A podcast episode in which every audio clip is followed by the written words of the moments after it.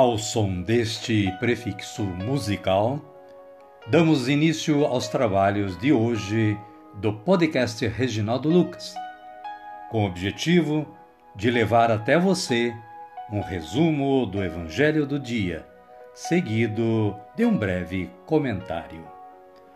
Temos como subsídio o Diário Espiritual da Paulus, intitulado Dia a Dia com o Evangelho. Pretendemos com isso despertar o interesse dos ouvintes a uma leitura mais aprofundada da Palavra de Deus. Caríssima, caríssimo, bom dia, boa tarde ou quem sabe uma boa noite para você.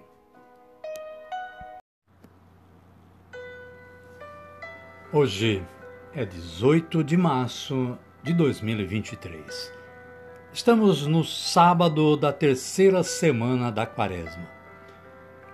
A igreja hoje celebra a festa de São José, esposo da Virgem Maria, mesmo sendo 19, ou seja, o domingo próximo, o dia de São José. Também é dia de São Cirilo de Jerusalém, bispo e doutor da igreja príncipe da, dos catequistas. São Cirilo de Jerusalém nasceu por volta do ano de 315, provavelmente em Jerusalém ou em seus arredores. Pouco se sabe sobre sua infância e juventude, além de que ele tenha crescido num lar cristão com uma vida financeira confortável. Recebeu uma sólida formação nas Sagradas Escrituras e em matérias humanísticas. São Cirino de Jerusalém, rogai por nós. Aqui apenas uma introdução caríssima, caríssimo. Leia mais acessando o site da Canção Nova. A liturgia da palavra de hoje nos reserva estas leituras. Segundo o livro de Samuel, capítulo 7, versículos 4 a 5a, e versículos 12 a 14a, e versículo 16. A profecia de Natã. O versículo 12 diz o seguinte: Quando chegar o fim dos teus dias e repousares com teus pais, então suscitarei depois de ti um filho teu e confirmarei a sua realeza. O salmo responsorial é o de número 88 ou 89, em seus versículos 2 e 3, 4 e 5, 27 e 29. Com a antífona: Eis que a sua descendência durará eternamente.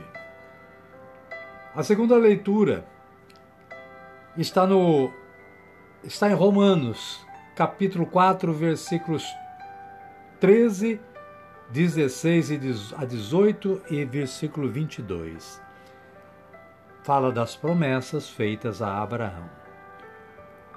O versículo 13 diz o seguinte: Não foi por causa da lei, mas por causa da justiça que vem da fé, que Deus prometeu o mundo como herança a Abraão ou a sua descendência diz São Paulo apóstolo aos Romanos.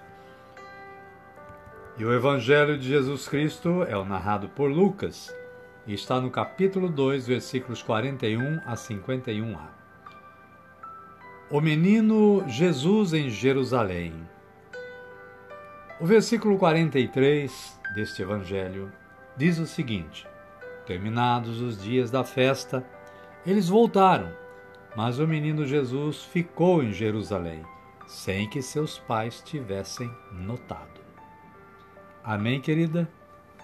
Amém, querido? Vamos orar? Digamos assim: Vinde, Espírito Santo, e enchei os corações dos vossos fiéis, e acendei neles o fogo do vosso amor.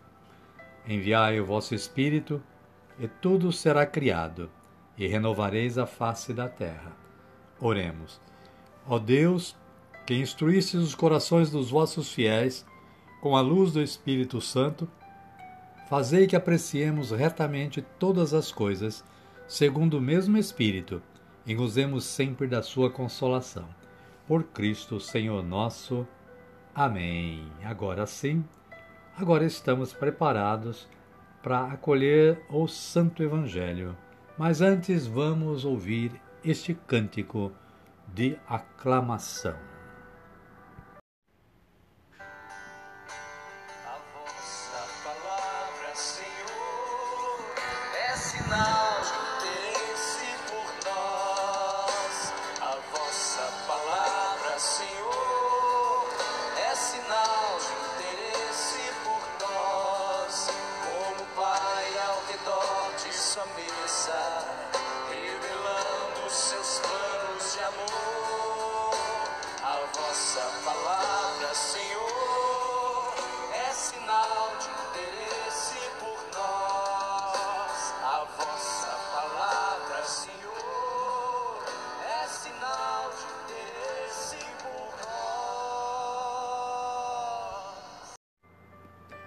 O Senhor esteja conosco, Ele está no meio de nós.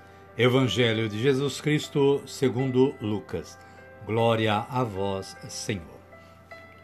Os pais de Jesus viajavam a Jerusalém todos os anos para a festa da Páscoa. Quando ele tinha 12 anos, subiram para a festa como de costume. Terminados os dias da festa, eles voltaram, mas o menino Jesus ficou em Jerusalém sem que seus pais tivessem notado. Pensando que ele estivesse na caravana, caminharam um dia inteiro e o procuravam entre os parentes e conhecidos. Como não o encontraram, voltaram a Jerusalém à procura dele. Três dias depois, o encontraram no templo, sentado em meio aos doutores, escutando-os e fazendo-lhes perguntas. E todos os que o ouviam ficavam maravilhados com sua inteligência e suas respostas. Palavra da salvação. Glória a vós, Senhor. Amada, amado de Deus. O breve comentário da Paulus diz que, embora São José seja cercado de profunda veneração pelas gerações cristãs, sua festa só alcançou visibilidade e expansão nos últimos séculos. Começou a fazer parte do calendário universal em 1621. Pio IX, em 1870, o declarou patrono da Igreja Universal. O Evangelho o apresenta como figura fundamental para a realização do projeto de Deus. José legou a Jesus a descendência de Davi. Ele é o pai de Jesus segundo a lei, esposo de Maria, chefe da família de Nazaré. Está presente e age eficazmente, sobretudo no nascimento e na infância de Jesus.